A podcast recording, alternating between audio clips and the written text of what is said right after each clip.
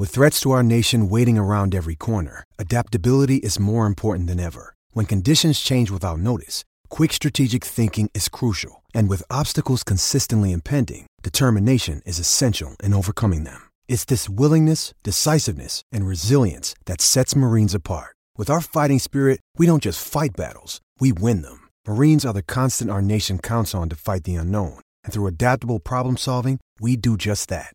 Learn more at marines.com. HN Podcast with Miller and Deace coming to you. Well, we record this the last day of April, and as you're listening to this, it's no sooner than the first day of May, and spring football is over for most everyone, at least those of us who are stateside and not playing football in Rome. Um, so we've got a long way to go, Steve, till college football season comes. The NFL draft is over for you. I know that's one of your big annual favorite sports weekends. We'll talk about that. We'll talk about the aspects of the NFL draft and the University of Iowa. But before we do that, um, Rob Howe and I recorded something earlier this week, our thoughts on what we saw from Iowa's uh, spring game. And I wanted to get your thoughts as uh, you are no Hawkeye Homer. You take an objective view of them, as I try to, but I also admit that sometimes I can be biased, although Rob and I were both pretty critical of what we saw. What did you see from Iowa's spring game on the BTN? Well, I think you have to keep in mind it's a spring game. Um, as we've said and we've talked about some of the other games across the country I've watched, and you know, guys get held out. Most of the time, they don't go full speed which means when certain positions look alarming, that is problematic, particularly when that position is quarterback. And, you know, watching Iowa's spring game, two things stuck out to me. One was Iowa has a history of looking bad in preseason um, or, or, or doing things in, in preseason glimpses that bear absolutely no bearing whatsoever on what the outcome of the actual season is. So don't overreact. And then part two was that's all well and good, but I'm going to completely overreact on the quarterback position because I, I, I was just blown away by what I saw, or should I say, what I did not see.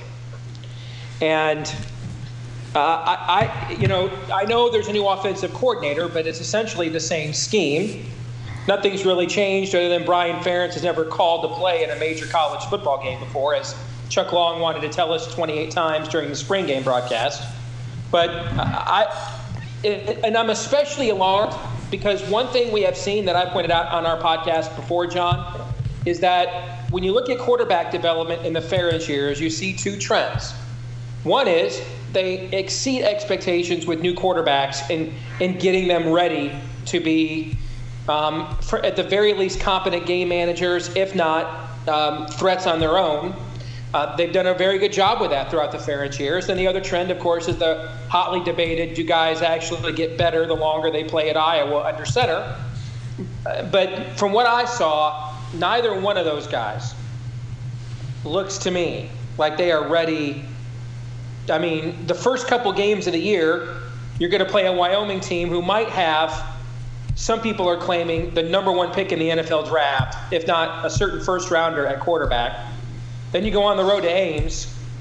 I, I was concerned in what I saw there. I, I, I, and I would expect to see that if you were doing a new offense, a whole new system. But that's not what's going on here. And these are guys that have been in the program. I mean, for goodness sakes, we saw Nathan Stanley take live bullets last year. I was worried. Yeah, I think that, and I was certainly worried too.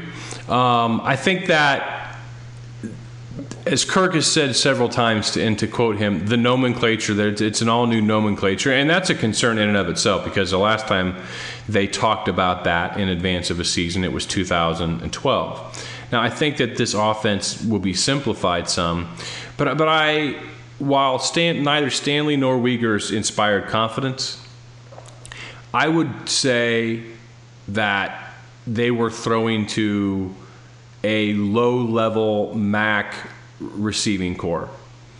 And you didn't have Matt VandeBerg in there. You didn't have Jerminic Smith in there. You may not have either of those guys, though, in the fall either. I mean, this is VandeBerg's second injury to his foot, and that's a concern. Something like that can sometimes go chronic. Um, and Jerminic Smith, who knows if he's going to get his academics in order. So while Stanley and Wiegers were throwing to, you know, easily the Big Ten's worst receiving corps out there as they change things up, there isn't exactly a cavalry on the way for Iowa's passing game. And while Akrum Wadley has a great deal of talent, I mean, there there have been years when Iowa hasn't made an offensive scheme change where you and I are stupefied why teams don't blitz Iowa on every single play and make Iowa beat you through the air multiple times before you back off, mm-hmm. and teams don't do that. Mm-hmm.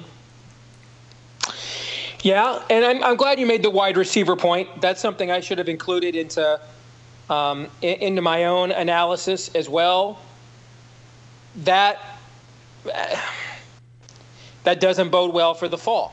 I mean, I no. you just you have you have to develop timing. You you have to develop confidence, precision, and with very few exceptions, uh, you tend to be the team in the fall from a makeup standpoint, from a framework standpoint that you are in the spring. Now, guys get better, get worse, get injured once we start going through a season. Players develop negatively, develop, wilt, etc. But the framework, the skeleton of your team, and I and you know when I covered Iowa closely in the early Ferentz years as they were beginning to build themselves into a national power, that is what I saw. When I was around Iowa State football on an even closer level than that for several years, that is what I saw. Hell, one year after I sold Cyclone Nation, I got to go up Brady Hoke's first year at Michigan. I got to go to two actual full days of spring practice and not that were not open to the public. And everything I saw that year is exact that I saw on the field those two days was the team Michigan had on the field that fall. I mean, certain certain players got better, certain ones didn't show up once the season started, but the framework of that team was the same team that that, that Hoke had his first year. So I, I, that's what I'm concerned about, particularly when you are a developmental program. I mean, summer is conditioning, the fall is preparation for the season. This is the time this this time both practices and now are when you really see guys begin to take major steps step forwards in their um, in their off-season development from one season to the next, and that I'm really concerned about. I, I think the schedule is tougher. Um, you know, the, the thing you have with Wadley this year, when you have that kind of hype, if you ever wanted to know, you know, you you were right. I mean, we, you and I have done this show for many times over the years. Why don't teams just do this against Iowa, stack the box? And you're going to see defensive coordinators and defensive players up and down Iowa's schedule. They're going to be like, well, this is how we make our bones, man. This is the guy to take down. So if you ever wondered how come teams don't stack the box against Iowa, something tells me when you have a running back with a reputation like that and a showing in your spring game like that with young quarterbacks, you, you might finally get your wish of wondering what that would look like. You're, you're going to finally see that. Yeah, I mean, t- teams teams regularly stack the box. I, I just I'm just surprised they're not more aggressive. And you know, Iowa is Iowa's strengths this next year will obviously be its running game, its offensive line, and Wadley, and its tight ends. I, I, it'll be interesting to see if they can do some some new things. Some now the offensive line is an enigma. It has been, it has sucked at pass blocking the last two years in a row. Now, did it do that because the receivers were not that good? Did it do that because in 2015, after Week Three, C.J. Beathard was a statue back there, and, and last year, um, you know, they, they, just didn't have receivers that could get off of uh, off of press coverage, and so guys weren't open downfield because it is rare to have an offensive line that road grates people in the running game and can't hold the point of attack in the passing game. Usually, if you have an offensive line that does one or the other, it's the other way around. Usually, it's okay, they can they can hold the point, but they're not physical enough to move the point of attack to run the football.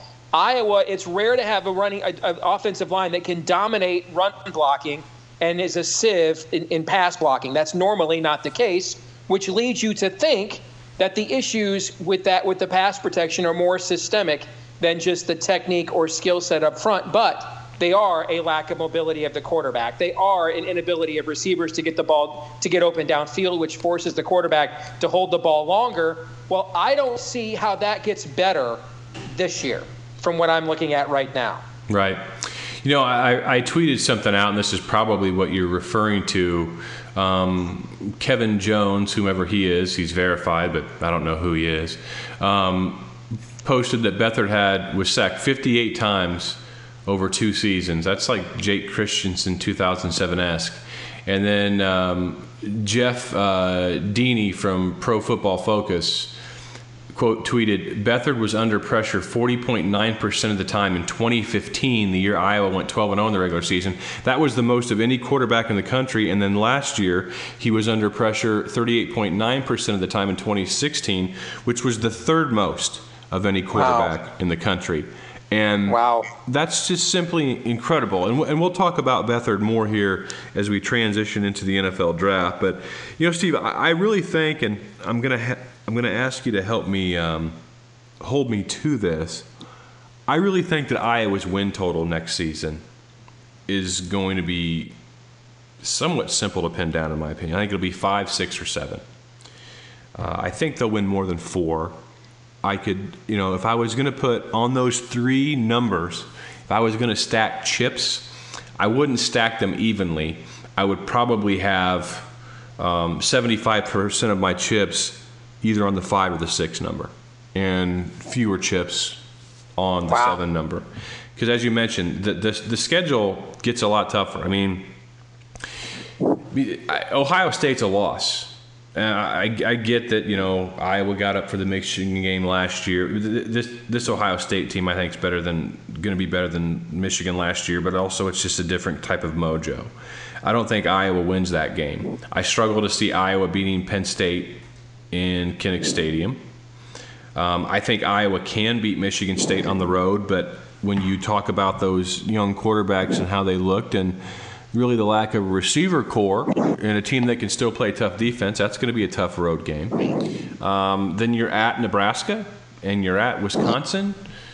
Um, and as you mentioned, you got Wyoming coming in with potentially the number one pick in next year's draft or the top quarterback potentially taken. If people were being polled right now, there was a lot of talk about that on Twitter this weekend. You know, and even though Iowa State didn't have anybody drafted, um, you know, maybe they're all there and the development's going to be there. And plus, it's in Ames, and I've seen, you know, I've seen worse Iowa State teams and maybe what they're going to have next year beat Iowa uh, in Jack Trice. So, yeah, I think that. Um, in a, in a, transitional year with the offensive coordinator and so many things that we don't really know, I, am not going to go out on a limb any farther than that.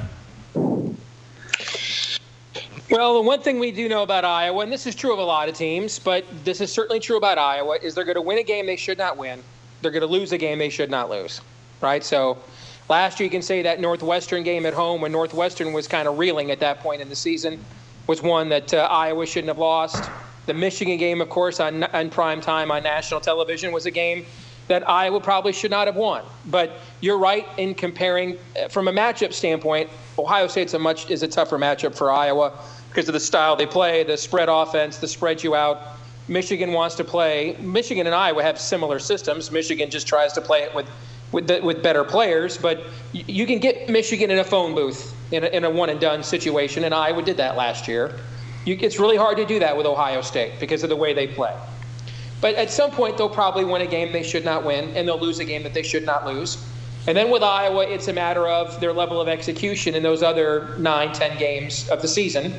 And your margin for error offensively at Iowa already is, as we've talked about for many years, already is, is pretty narrow. But now, if you're to, if, if you're in a situation where you know, when I when we first heard, you know, when when when we were first told that Tyler Wiegers came out at the at the at the Valley practice a, a few weeks ago and took the first snap, we really didn't know what that meant. Okay, and um, now we do. It's not a case of Wiegers is beating Nathan Stanley out. It's a case that neither one of these guys has taken a step forward in development. And that's that's problematic. Yeah. Yep, and, and I mean, I, I, think it's too early to lay it at the feet of them. I'm not saying that you are. I think there are a number of, of plausible explanations as to why they're struggling. And then the big concern is how much better is receiver going to get? You know, a, a long time Ferentz era lament is that he doesn't play in, he doesn't play freshmen as much as mm-hmm. some other programs do, uh, especially at positions where a lot of freshmen play at other schools like wide receiver. Uh, I'll say this. I think that that trend is going to be bucked this coming year, and not because Iowa has elite receivers necessarily in their recruiting class, but out of sheer necessity. Um, and so we'll see. Maybe people will get what they've been craving. Um, defensively, you know, Josey Jewell really didn't go much. Uh, both of Iowa's, you know, projected.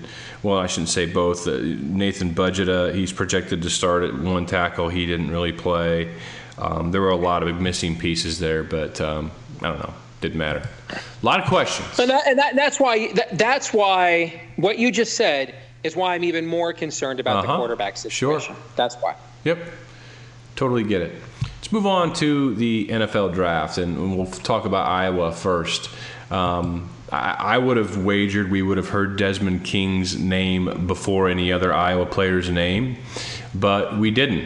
What we heard was CJ Beathard's name in the third round, tail end of the third round. The San Francisco 49ers traded up about five uh, spots to get him, and that was a pretty shocking pick. It was widely panned um, from most every you know draft analyst outlet that I've come across as a bit of a reach pick for them. I just mentioned to you, however, uh, Beathard's statistics. He didn't exactly play a uh, stress-free career at Iowa. He was probably sacked or pressured more than any quarterback over the last two years than anybody in the country. Matter of fact, we know that he was. I just gave you those statistics.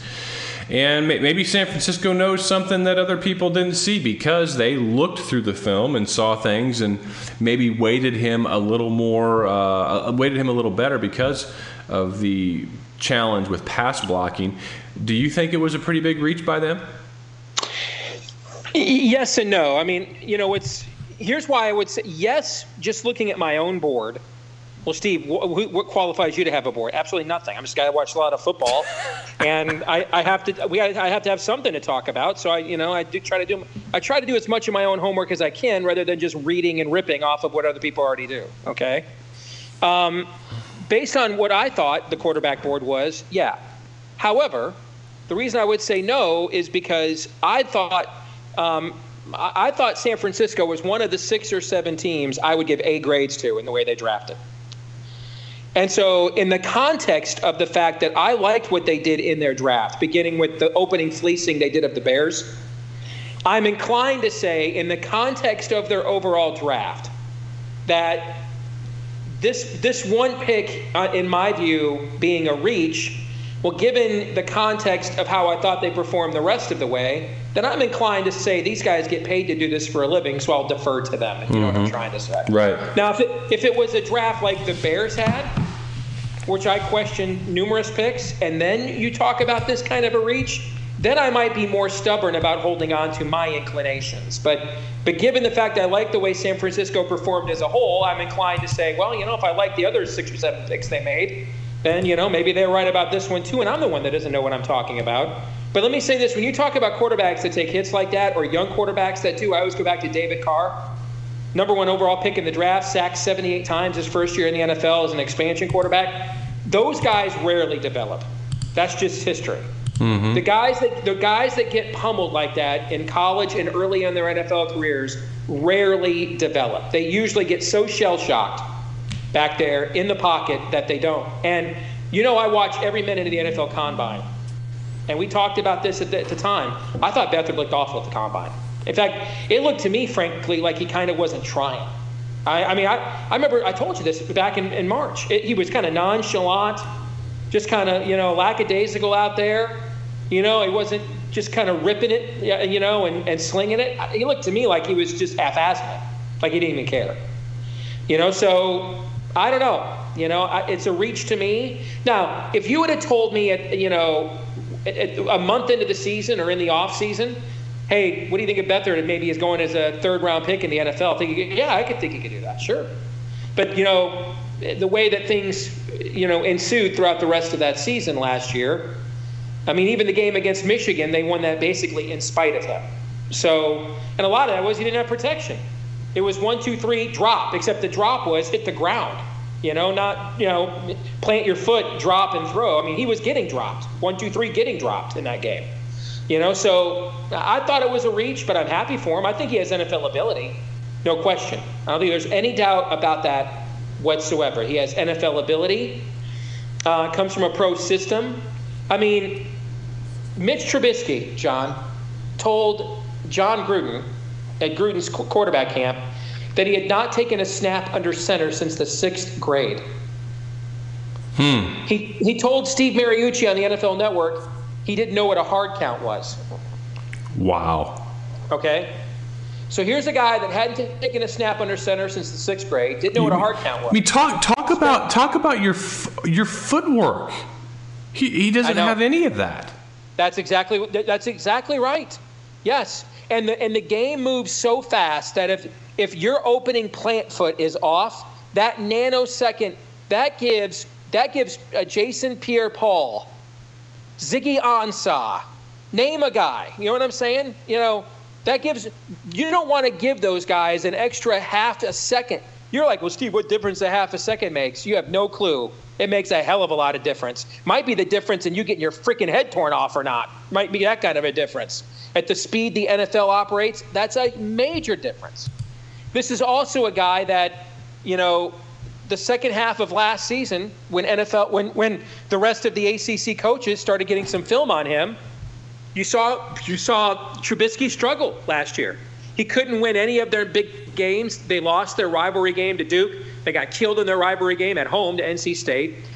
He got he got his he got whooped up and down the field by Solomon Thomas and Stanford in the bowl game. So why am I bringing up Mitch Trubisky? Well, you contrast that with Beathard, pro style system. I think I think he has just as strong as arm, not as good of an overall athlete, but just as strong of an arm, pro style system. Um, you know, won his rivalry games. You know, at least quarter, at least managed a big win. It, you know, Iowa's win over Michigan ended up being one of the five or six biggest wins any team in college football had last year because it changed the entire playoff implications. So, I mean, if I'm if I'm John Lynch, who's the new general manager there, and I'm a former All-Pro player, and I come out of the broadcast booth. I, and, and you know I, w- I went to Super Bowls and with guys and I went to the playoffs with Trent Dilfers and Brad Johnson's as my quarterback when I was in the NFL. I'm going to look for guys that I know can take a hit, get back up, keep on ticking, tough guys. And we know Beathard can do that. I mean, I, it, it's almost poetic that his last name is spelled beat hard because he was throughout his entire college career. He was beaten hard, and dude always got back up. So I can see why an old an old safety like John Lynch, who was basically a Rodney Harrison rip your head off and show it to you type, I can see why he would he would want a guy like that. When you look at sort of a pretty boy like Trubisky, goes with the number two overall pick in the draft, and he looks great, you know, wearing shorts, you know, in the in the t-shirt Olympics. But when we get there on the field, we're not really sure he can take a shot.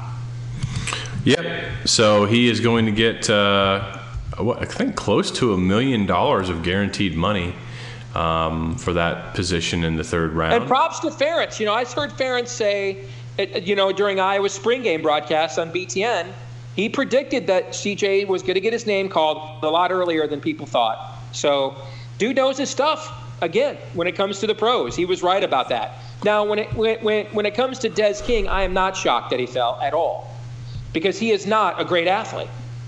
Um, doesn't have the great 40 time, doesn't have the great reaction times doesn't have a lot of you know doesn't have uh, a, lot of the, the, great measurables you're looking for. And this was the deepest defensive back draft i can remember. I predicted that at least 20 defensive backs would go in the first three rounds and that was correct. And and so if you're coming out this in this draft and and you're more savvy and skill than talent and measurables um, you know th- there's just too many too many of those guys. I, I look at a guy my Lions picked, Jalen Tabor or Teez Tabor.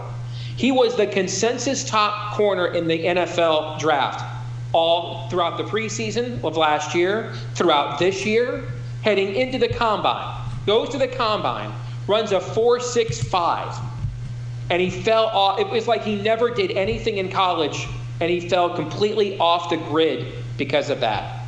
And then you, and that's what I think kind of happened to Des King. And then you throw in the fact he's a bit of a tweener. And I told you last year when we talked about him, he's not your man to man corner in the NFL. He is more of a zone guy, read and react guy. But the good news for, De- for Des King is that's really what most coverages in the NFL are nowadays. You really don't get to go all Lester Hayes uh, uh, or even Darrelle Revis, uh, you know, Revis Island of five years ago anymore. The rules just don't allow that. So I think he'll get, I think because of his character, he is highly skilled, very has great ball skills, very savvy, reads defense as well, uh, or reads offense as well, and, and, and makes plays when the ball is in the air. I think he's going to end up, you know, a, a Micah Hyde, Sean Considine type. He's going to play 10 years in this league, and he's going to make his money. But it's just not going to come on the front end because he's just not a great athlete. Jaleel Johnson with Minnesota and George Kittle going out to uh, San Francisco. What do you think of those? Yeah, I was. I'll go back to Kittle. Well, let's go to Kittle for a second, then we'll go to Jaleel. Kittle, I was surprised by, and I, I, I saw Mike Mayock say over the weekend that he was too, because I told you at the combine I thought Kittle was one of the guys that made himself some money. I mean, when you're when you're running, you know, sub four six forties at his size at that position, and even though he'd been hurt he comes from a school with a with a with a pedigree at that position, so you know he is NFL ready. But Mayock had said on the NFL Network that most of the GMs that he talked to thought that he was a tweener and had him projected as a fullback instead. I, I don't I don't see that at all. So again, I thought that was a very good pick for San Francisco. Um, and then I, I like the fit with Jaleel Johnson in Minnesota. I thought Minnesota had a really good draft too. That would be, and they didn't they, they didn't have a first round pick because of the Bradford trade. So I, I, thought they would be one of the teams I'd give an A grade to. And I think that, um, you know, he's going to one of the top defensive coaches in the NFL, who's the head coach there. They already have a really good defense there. And so he's essentially going to be a guy that's going to be a depth guy. He's going to be a short yardage, you know, um, you know, a run plugger. And and I thought Mayock made a great point about Jaleel Johnson. I want to get your take on this, John. He made a great point about Jaleel Johnson over the weekend when he said that when you watch Jaleel Johnson on tape, and, and one of the things we heard about all these players on the defensive front is how much they dog it. Now, some of that is overrated because the way offenses in college today run so many bubble screens and everything else. You're out there for 90 plays a game, and, and when they're throwing bubble screens to the opposite sideline from where you are, you got to conserve your energy, man. You know what I'm trying to say? Right. I mean, that plays 25 yards away from you and and you're going to be on the field another 75 snaps. You just can't do that. Now, they did show some clips of Myles Garrett just flat out dogging it. That that's what that's where your concern is when you're in the field of play in the ball and you're still dogging it. But the one thing that I thought Mayock said about Jaleel Johnson I found fascinating was in, in light of that conversation about so many of the defensive linemen in this year's class not having you know high motors and, and, and having plays where they let it rest.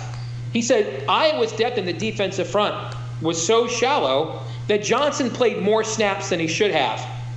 And he said, when he watched him on film, what he consistently saw is for 60 to 70 of the snaps that he was out there, he looked like a first day draft pick. And then there'd be 15 to 30 snaps, depending on the opponent, where he did not. But in his case, Mayock did not think it was a motor with Johnson. He thought it was serious. Uh, it was just serious um, uh, fatigue. fatigue. He was just being asked to play too many snaps. There, there's no doubt about that, and that's, I mean, I don't want to make excuses for him, but that is some pretty darn good deep digging by Mayock. It's it's easy to sit there, throw on tape of someone, sit there and try to evaluate their technique. But unless you dig a little bit deeper, I, I don't know how many of these talking head you know analysts do this or don't. Um, I'm sure that you know a lot of your you know NFL personnel guys do know this, and Kirk Ferentz probably made uh, let a lot of them know this very fact. Unless you know and go deeper into the team, you're not going to realize that Jaleel Johnson was a probably a, a 65 to 70 snap a game guy this last year, and you just don't want that. If you, I don't care if if you know AJ Epenesa is first team All American as a sophomore, which I don't think he will be. But if he is, you don't want him playing 70 snaps a game. mm-hmm. because snap 50 through 70 it's law of diminishing returns it's simple economics yep. so yep. that's that's a great point yeah one thing i've noticed the last few years and and you know i love me mel kiper i love the fact that he's the original fanboy who turned being who turned I just do this for fun into a cottage industry, and all of us who aspire along those lines have to have to give him mad props for that. But the level of knowledge and depth of homework McShay on his network and Mayock on the NFL network bring to the table. And you know me, I'm a guy that watches a lot of this stuff. Okay. And I'd, and I'd probably put Daniel Jeremiah of the NFL network in there as well, who's a former professional scout for like the Baltimore Ravens. But I think McShay and then Mayock and Jeremiah, as much as I love me some Mel Kiper, those guys are pro scouts. And you can see there's just a different level of discernment that, that, that they bring to the table that even a guy who's a walking compendium, an encyclopedia of football like Mel Kiper just doesn't have. Yeah, I, I, think that there's definitely a different taste and texture to what the NFL network does versus ESPN. And I certainly don't make any uh, exaggerations on how much of the NFL draft I watch year in, year out. Um, but when I did turn it on for about a half hour to 45 minutes on Friday night, you know, I tuned into the NFL network because frankly, I, have been scarred from Chris Berman too many times through the years to even try ESPN all that much, even though I don't think he was probably there. Um, I, I, did. No, he was gone, and it's the most of the of ESPN's NFL draft coverage on the, on the, in the first round I've watched in like ten years. Yeah, I, I caught it for two or three minutes, and I and, and Trey Wingo went crazy over something near the end of the second round, and I can't remember what it was, but I thought it was so freaking stupid. Um, oh, I know what it was. They they were talking about they were talking about a player and his toughness. And Wingo used an analogy to showcase his toughness by saying that his girl poured they got he got into an altercation with his girlfriend and she dumped boiling water on him and they said he was going to miss 3 games but he only missed one. That's how tough he is. When I heard that analogy, I was out. I was done. I'm thinking mm. that's ESPN. If that's the best you've got to talk about a guy's toughness is about an argument that he was getting in with his girlfriend, I'm out. No thanks. Well done. Anyhow, I'm not a big fan of it any uh, of ESPN anyway. And really, Steve, I don't know how you do it. I, I don't know how you can sit there, especially in the first round. And, and I'm guessing there's a second round also 15 minutes between picks or 10. 10 minutes. Just, just oh my gosh uh, I, and you're not alone. There's a lot of people that watch it. I just can't take it. I mean, people. Well, the first round. here, the way I work is the first round I watch live, um, and I record both ESPN and the NFL Network. And in light of what happened at ESPN this week, which we'll get into in next week's podcast, I decided to start watching ESPN just to see if I noticed a difference in coverage. And frankly, I thought it was they were doing very well, so I kind of just kept it there. And then I went back and watched the NFL Network later on after I uh, after the draft was done to get Mayock's take on the stuff I found interesting. Friday night was date night, so I recorded it. Came home after I put everybody to bed, and then I kind of then at that point, you know, um, I watch it at that point like I watch a college basketball game where I watch the whole thing, but it's on like one speed of fast forward, so I can stop it when something happens I want to make a note of, right? Mm-hmm. And then Saturday, um, you know, is yard work and other stuff. So I just recorded it. When I got that all done, I just came in the house and did the same thing. So I watched it all, but I did not sit down and watch every minute of it live in real time. Thank God for DVR. Yeah, because I mean, some people that that can sit down and consume all the NFL draft uh, not only live but on tape delay so they can watch the other network's commentary are the same people that complain because there's 20 seconds in between pitches in a baseball game and that takes too long. Like, no, no. Um, but there, while I don't sit and watch the tedious pick by pick aspects of it, because I really don't have a favorite NFL team, and, and that's another big part of it too. I don't really have a dog in the fight. I want to know where Iowa players are taken and and frankly, I root for NFL teams that have Iowa players on them. Um, I do read about it. I, I read the primary articles. I still love going in and reading, you know, all the talking heads and how they grade each team's draft. And I will say that one consensus, the, the, the one primary consensus that I've drawn from everything that I've read on this year's draft is that nobody knows what the hell the Chicago Bears did in this draft, beginning with moving up one spot and giving up so much as they did to draft the aforementioned in this podcast, Mitch Trubisky at quarterback. Your thoughts on that? Yeah, I thought collectively this was the best teams did in an NFL draft in all the years I've watched it. And I shouldn't, and, and, and I don't think that should be much of a surprise because this might have been the deepest overall draft I can recall. But it also did not have five or six.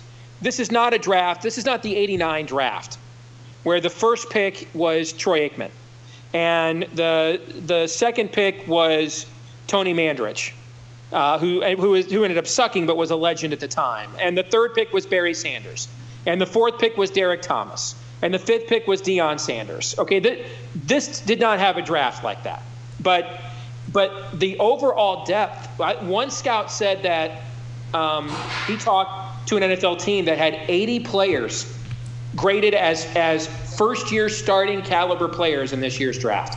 Okay? Mm-hmm. So when you have that kind of depth, these guys should draft well because you got to try to reach when there's this much depth. You know what I'm trying to say? Right. Okay? There's really not. Myles Garrett, I agree, was the number one prospect. But really, the difference in Myles Garrett at defensive end compared to Solomon Thomas is, is minuscule, really.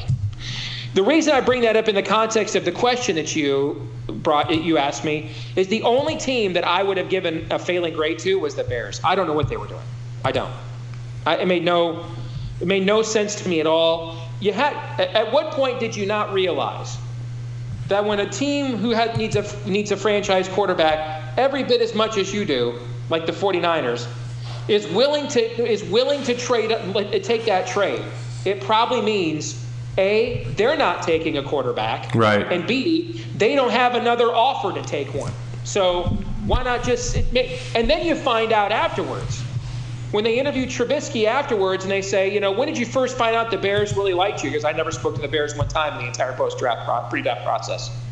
They never contacted me. I never talked to them. They never interviewed me. Seriously, he said that. You know, then your quarterback, your franchise quarterback goes out to the Bulls playoff game where fans are already ornery because you're about to blow a 2 0 lead and lose four straight to the Celtics. He gets booed. This looks bad. It looks really bad. And now they've got $71 million in cap space the next three years, tied up in Mike Glennon and Mitch Trubisky. So I, I, I don't know what that franchise is doing. Now, I don't think every team, other team did great. But but almost every other team, when I looked at their drafts, I thought, yeah, I think they did pretty good. I think they got themselves some really good players. But they were the one team that it just they looked to me like they didn't know what they were doing.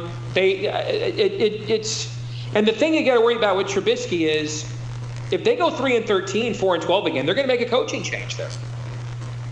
It, it's so almost now, now you're going to sat, now if you're the ownership of the Bears, this is why this is where the ownership of the Bears should have said no to the management. No, we're not making that trade.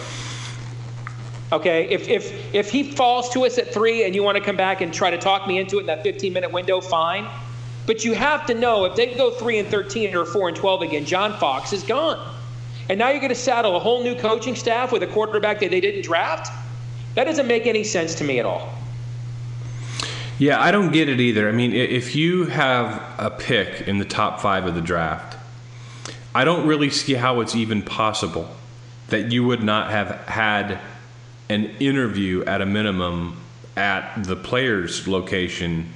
You don't have to have it necessarily in Chicago, but how you wouldn't have had some degree of face to face interview with a player that you felt like you could get as one of the top five picks. If you're not interviewing at least 10 players, that would seem to be a failure, much less if you've got the third pick in the draft you pretty much know that there are only two players that you won't be able to get. So you can bring in five or six guys, and you can know for sure that you're going to be able to select at least one of them. And you're going to make that level of salary slot investment. And then to do it at the most important position in all of professional sports, an NFL quarterback, without having any type of um, due diligence on him, that's already a failure. It's a failure of epic proportion. And to read that, you know, John Fox had absolutely no idea. Um, yeah, not for long. Not for well, long. Well, and especially because I thought I in, on my board I thought there was a lot of distance between um, Deshaun Watson and the rest of the quarterbacks. And and I and, and I I have a massive man crush on Deshaun Watson, but it's because of what I think of him as a player. It's not I have him rated higher as a player because I have a man crush. No, because of where I have him rated as a player, I have a man crush. It's the other way around. What I look at is a young man who here's all I need to know. And and and I know the stereotypes. I know there is this stereotype that Trubisky is tall and white and Deshaun Watson is black and so Trubisky played in some pro style offense where he was a statue pocket passer, and Deshaun Watson, some 5'11 black kid who just ran around making plays in the dirt. That's completely wrong. They both played in spread offenses. Trubisky's a little bit taller, but they're roughly the same size. Uh, Watson's actually 6'3. He is built like a freaking Mack truck. Go watch, go watch the, go watch the last two national championship games with Alabama. Watch him truck guys in the open field. And here's all I need. Here's all you need to know about Deshaun Watson. This is it. This is all you need to know right here. Two years in a row, Nick Saban defenses where they had multiple weeks to prepare for him in a national championship setting. And what is Nick Saban's record when he has more than a week to prepare against somebody? It's damn near perfect. More than a week to prepare for Deshaun Watson, two years in a row against when you look at what Alabama's NFL draft was last year, this year, and will be the fall next year, probably 20 guys who started in those two games or played on those defenses will get drafted in the NFL. And in those two games, Deshaun Watson threw for over 800 yards with eight touchdowns and one interception. All right? Suck it. I, I don't care. I don't freaking care what Mitch Trubisky's film looks like against Troy State. Who the F cares? Oh, I know who cares. The same people who sold us on Ryan Leaf, Daunte Culpepper, Akili Smith. Just go right on down the line. Same people who did that. Uh, you know, Philip Rivers is going to be a first ballot Hall of Famer. What they say about him? Oh, he's got this awkward delivery. Okay. At some point, does what you do on film actually matter?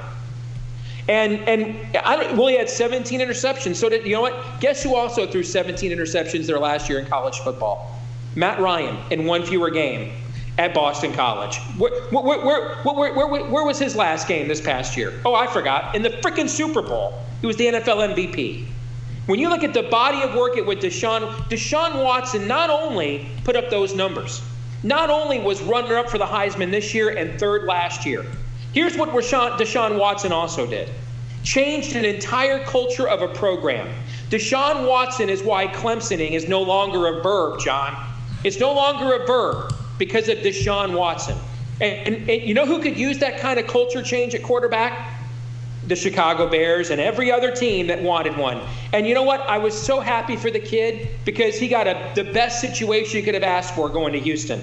With a known quarterback guy in Bill O'Brien, they've got they're already a playoff team. Everything you need there to be successful, he already has. Dustin Hopkins, who comes from Clemson, is the wide receiver Mike Williams replaced at Clemson. What kind of receiver is he? A jump ball guy in the end zone. So he's got the same guy that he had when he had Mike Williams for three years at Clemson. He's walking in to a perfect situation. He does not have the strongest arm in the draft. No, he ain't Chad Pennington either. But he's not he's not Ryan Leaf or Peyton Manning. But you know what? In Houston, he's going to play eight games indoors. Jacksonville's when he plays them outdoors, that's not a weather factor game. Indianapolis in the division, he plays them outdoors. That's not a weather factor game. That's ten or indoors. That's ten in games where weather won't be an issue. You could argue Tennessee likely when he plays them outdoors won't be a weather factor game, which means now we're talking about two thirds to three quarters of his games every year. He's not throwing the ball off of Lake Erie. So I was really happy for him as a young man. He got a great situation And I think he's going to make the teams that passed on him, I think he's going to make them all pay for it. I understand why Kansas City did what they did what it did with Pat Mahomes. I understand why. But if I was a Chiefs fan, I'd be unhappy, and here's why. I've got a team right now with a window to get to a Super Bowl. I, and, and there, there has never, ever been an, an air raid quarterback that has been successful in the NFL. Now, I would argue the reason why is most of them haven't had Pat Mahomes' physical abilities. Okay? But Mahomes also is, is much more raw than Trubisky. Mahomes also is a guy whose mechanics are at times terrible. He's going to need, at the very least, a full season of development, which means you took a ready made team right now that's capable of getting to a Super Bowl right now and essentially said to the veterans in that locker room, we're going to take about a year and not really and not be serious about getting to, getting closer to the Super Bowl because we we used this year's first round pick and traded next year's on a developmental quarterback. That's why I didn't like that selection. And I like that Mahomes, but I didn't like that selection. Um you know, there's a couple of quarterback picks you didn't like there. Do you think that you can get good value? I mean, it depends on the draft, but do you think you can get good quarterback value beyond the first round? Yeah, but if you look at history, and I looked this up, I mean, Drew Brees wasn't picked in the first round, but in the last 20 years, the, the 10 most prolific passers in the NFL, six of them were top five picks. Hmm. A seventh, Ben Roethlisberger, was picked 11th. Okay? Mm-hmm. So the odd, you're, can you find those guys? Yes. The odds you'll find those guys are not high. Okay? Because for every Drew Brees you pick in the second round, there's there's 15 Geno Smiths. Okay? Yeah, and for every Tom Brady that happens once a generation that you get in the sixth round, there's you know every other quarterback that you drafted in the sixth round who didn't pan out. Right. All right. So you know, I wouldn't try to make my living trying to find those extra guys.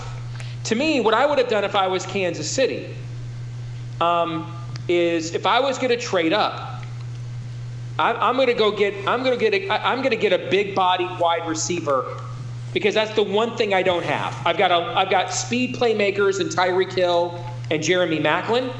I've got an all-pro tight end. I've got I've got a running game.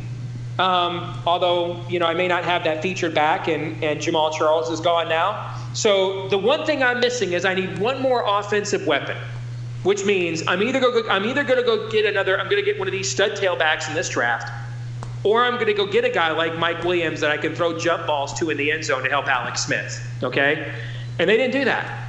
You know, so um, I, I I think that. You know, Andy Reid. I think that I think I think you're looking at a three or four year minimum before Pat Mahomes is ready to win a Super Bowl with. And Andy Reid ain't 45 years old now, you know? So they got a window right now. I think they should have tried to take advantage of it okay. and had gotten more playmakers. Last topic for tonight's podcast. Um, there were 103 draft eligible underclassmen who chose to forfeit their last year of college eligibility, enter the 2017 draft, players that could have been back uh, with their college teams in 2017, but instead uh, did not. And of that group, 73 of 103 were drafted, 30 went undrafted, meaning 30 of those players. You know, several of them will be signing undrafted free agent contracts, and the odds are long of those guys making a roster those guys could have been back to help their teams next year. What what are the names that really jumped out to you who you think, you know, with the benefit that you have right now of hindsight, made a bad decision and or who's who really um, really really should not, should have stayed because of what they could have done with their teams next year. Well, I'm glad you brought this up because there were some really amazing trend lines that developed in this draft, John. One out of every five players drafted came from the SEC. One out of every six players drafted came from the ACC. Alabama had more players picked in the first three rounds of the draft than the entire Big 12 did combined. Hmm. In fact, the American Athletic Conference non Power 5 league had more players drafted than the Big 12 did. Theme warning for next week's podcast and yes. 2026 season coming near you. And, and, and then there were guys that shouldn't have gone pro that did get picked. My Lions picked Brad Kaaya. Miami, if he would have come back as a preseason top 10 team. And now he'll be lucky to beat out Jake Rudock to be the backup quarterback. And that's why you wonder where these guys get advice. And when I look at this list you're referring to, you look at guys like KD Cannon, for example, he might have been a preseason All American if he'd come back to Baylor, not picked. Um, I look at Gerard Evans at Virginia Tech. Tom Luginbill of ESPN I had had one of the had the, the best joke of this draft. Gerard Evans is the first player ever to declare early for the Canadian Football League draft. Okay, if Gerard Evans if Jerod Evans had come back, Virginia Tech is probably a preseason top 10 or 15 team. Now they may not even be a preseason top 25 team. I have no idea what advice he was giving. Um, you look at some of the other guys on this list that I can point out. Speedy Noil at Texas A&M. You know, uh, with Josh Reynolds being in the NFL now, this kind of would have been his team, his year to be featured in that offense. Gone. Uh, Devine Redding. You know, he could have had another thousand yard. Uh, do, do, do these guys not do math? Do they not figure out, you know what, man, there's 30 draft eligible running backs in this year's draft, and I'm in Indiana. Maybe I should come back another year. Right. And because we're supposed to actually be pretty good this year. We might be another bowl team. and You know, I can be the guy that runs the that, that carries the offense. Why not be that guy? They could certainly use him. Travis Rudolph scored the game-winning touchdown against Michigan in the Orange Bowl. Not drafted. Um, Ricky Seals-Jones, the other Texas A&M receiver, Boy, if you're one of those Texas A&M young quarterbacks that struggled in the spring, how much would you like to have Ricky Seals-Jones and Speedy Noil to throw to? Think they might have looked a little bit better if those two yeah. guys were in uniform? Probably. That might be the difference in Kevin Sumlin winning seven or eight games or eight or nine and getting, you know, whether he gets fired or not is the decision those guys made. Garrett Sickels at Penn State. You know, I mean, that was a guy that put up good numbers last year, declared early. And that's the one thing they don't really have. That when you look at Penn State's team and you see you, you can see all the pieces there, except who's the guy that on third and on third and six, you know, this guy's coming down. This guy's coming out, of, shot out of a cannon. Better protect, better protect your quarterback. They don't have that guy. Well, that would have been Garrett Sickels on this year's team. He went pro, undrafted. Charles Walker, defensive lineman at Oklahoma. That's a guy that would have gotten some preseason All-American mention had had he, had he come back. Joe Yearby at Miami is a guy that, with everything else they have coming back, boy, if you had him and Brad Kaaya, that'd be one hell of an offense. So, uh, you know, these guys, and we say this every year, please do your homework. Now, I understand sometimes you just don't want to be a student. And I get that. I spent an entire semester majoring in Super Tecmo Bowl. I get it totally, okay? And you're and you are better off going pro and being in an NFL training camp somewhere in August than being ruled ineligible and sitting on your ass an entire season. I, I agree with that. But if that's not you, and, and let's face it, John, you and I both know that with the exception of a few schools like Duke, Stanford, Notre Dame, most of these guys have to try to be ineligible. They have to try. They have to go out of their way to try. So, you know, make sure you're getting the right, right, right advice, John. Now, you know, 130 players declared earlier, whatever you said it was. And I mean, there's only 260 draft picks, or 103 did, and there's 260 draft picks, plus you have the entire senior class. Are you sure that you're giving away your eligibility? And the other thing that I would do too, and this will be a future podcast we'll do as well, but if I were college football commissioner, I would make it that um, you can come back to school after the NFL scouting combine and the final grades for your for your standing in the draft are in. If just like they do with basketball, if you haven't signed with an agent and you're still academically in good shape after the combine, if you want to come back to school, you can. I would make that a rule. Yeah, the NFL probably won't want that.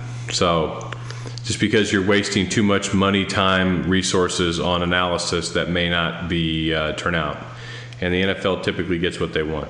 So. Well, it's but but you know I I would have said you're right ten years ago, but the NFL has they have done an, er, an early entry underclassmen evaluation program now that they right. give to the teams and the players. So they're moving they're they're being more flexible on these on this front than they have been before. And I, I don't see what good it does the NFL to have. To, they already have an age requirement. You have to be at least 20 years old. So they're already concerned about the physical uh, conditioning and development of guys before they come into the league. So with, with that acknowledgement, I don't see what good it does the NFL to have these 30 players who, uh, who a year from now probably are, would, would make the strength of your draft better not get drafted and not end up end up on a roster. Right. You'd be better off with those guys back in college and getting another year of seasoning, with them. Yeah, I, I don't disagree with your notion whatsoever. I just, I mean, Adam Silver and the NBA work a lot closer with college basketball than what I see happening with Roger Goodell and the NFL. Then again, now the way the, the one thing that the one area where this may not work is you know not some schools are on terms, some schools are on semesters. You can't alter your entire academic calendar for athletes in one sport, even if they do bring in this much revenue. Because if you know, depending on whether your semesters or terms, are when your drop dates are for classes, right? So the NFL scouting combines the last week, the last few days of February, first few days of March. When it, when is the drop date for classes at each individual school, so that you know you don't lose those those grades? You know what I'm trying to say? Okay. Mm-hmm. So if you if you drop them. Um, you know, so you don't get those. If, if, you're failing, you can drop before that happens. That's a factor too that you don't deal with in basketball because, you know, next week by th- by this time next week, every school in America is going to be done for the year. So, you know, by the time we get to Chicago in the NBA pre-draft camp, school's already done for the year, so that's not an issue True. in re re-emerging those or re-immersing those guys back into school like it would be in February and March when the NFL scouting combine is going. Good point. Good point. Good stuff. And we will put a bow on it right here next week. Back, uh, Steve and I are going to talk quite a bit next week about the um, purge at ESPN that took place the last week of April. Give us a little more time to collect our thoughts on that, um, have a little more data, talk about some of the key names who were gone. Um, you know, Iowa. Uh, native Chris Hassel was one of the guys lost. Steve, I know that we've both worked with him. And uh, dude is, I mean, I, I sent him a note. I'm like, you know, you just don't realize it at times in life, but sometimes you fall up it's just hard to know that when you're in the middle of it. The guy probably has more talent in front of a camera uh, than anyone I've ever known, and I, I'm not. I'm not. I don't think I'm speaking hyperbole. Now I haven't known everyone. Um, but I, I, have I've said this for years. I think the dude could be a, a, character actor on Saturday Night Live and crush it. I'm, I'm, I'm glad you brought that up because when I when I look at Chris Hassel, and um, you know, I used to know Chris when he was here. I wouldn't say I knew him well, but I used to know him. I've always enjoyed him. I've always thought he was superbly talented. I still believe the funniest bit that has ever been produced in Iowa since I've worked here was um, the Stivers Ford ad that yeah. Andy Fales did. that is that is absolute change your undergarments funny. It's never. I still sometimes will just jump, go on YouTube and look it up sometimes, just Agreed. to just to watch it. And I know what's coming, and I piss my pants anyway. It's so funny. Okay, but but I don't. And I say I bring all that up because I don't know what his politics are. But for the sake of talent, I don't care. Where he would crush it. To me, he, he like on something like a, the Daily Show, Weekend Update. What what Jon Stewart, Dennis Miller, those kinds of guys yeah. used to do. That's that's where where you expand his repertoire of, of caricatures and references and put downs beyond the sports realm but to the world in general where now he has open season on movies and politics and, and, and sports but all of pop culture is now his domain his playpen I think he would freaking crush it in that arena. Yeah, I, I, think I think that he would as well. I, I, you know I haven't talked spoken with Chris in a long time. We, have traded you know messages through the months and years. Um, and I'm a big fan of his, and, and I try to let him know it. And also just hated seeing that but I, I, think he wants to do play by play. I think that's what his dream is. And I think that this may be an opportunity to allow him to do it. Who knows? Maybe he shows up on the Big Ten network. I mean, I think that his I think his talent abilities are bigger than the Big Ten network, or, you know, doesn't mean the Big Ten network isn't a great place or a great gig. Just like what we said, we think for him, the sky is the limit. Dude could be a, a national name, but. He's exactly what the Big Ten network needs. He, he, he would do really well there. Um, and sometimes just because you have the ability to do other things, maybe what you want to do isn't a bad deal. And I think that he could get no. an opportunity to do that. He, he is exactly what the Big Ten network needs.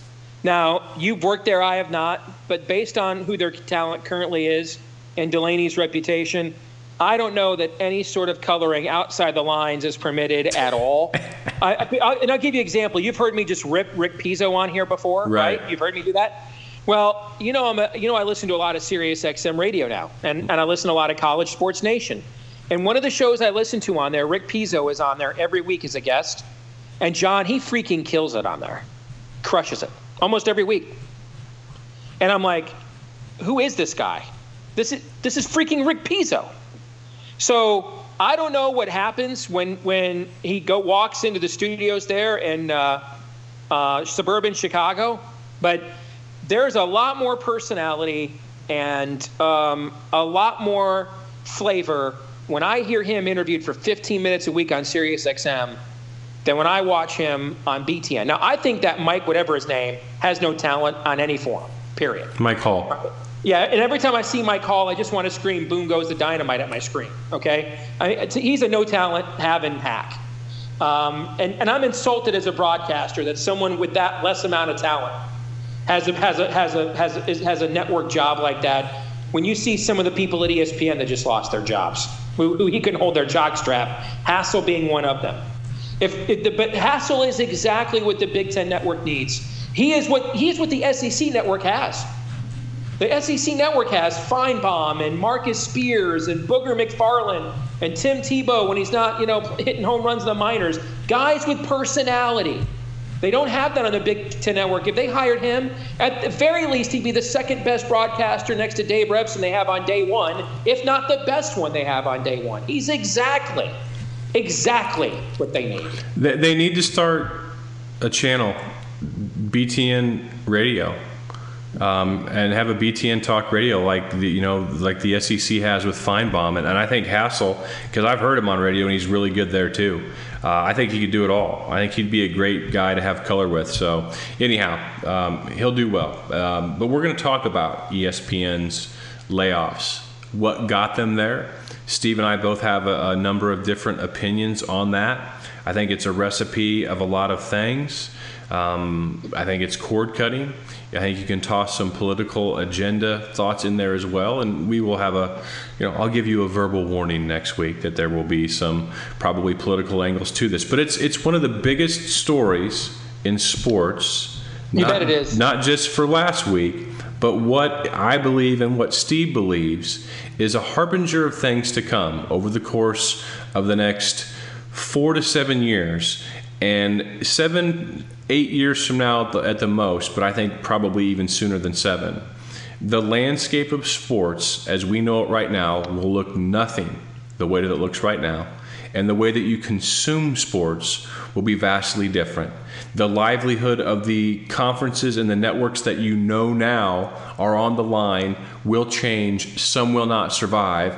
And Steve and I will talk about that aspect because we believe that one of the Power Five conferences, that is presently a Power Five conference, will not survive it. And all of that is entwined with what we'll discuss next week, pursuant and maybe even kicked off by the um, ESPN's decision last week to can that many of their employees. So definitely be on the look for that one. For Steve, I'm John. Thank you for listening.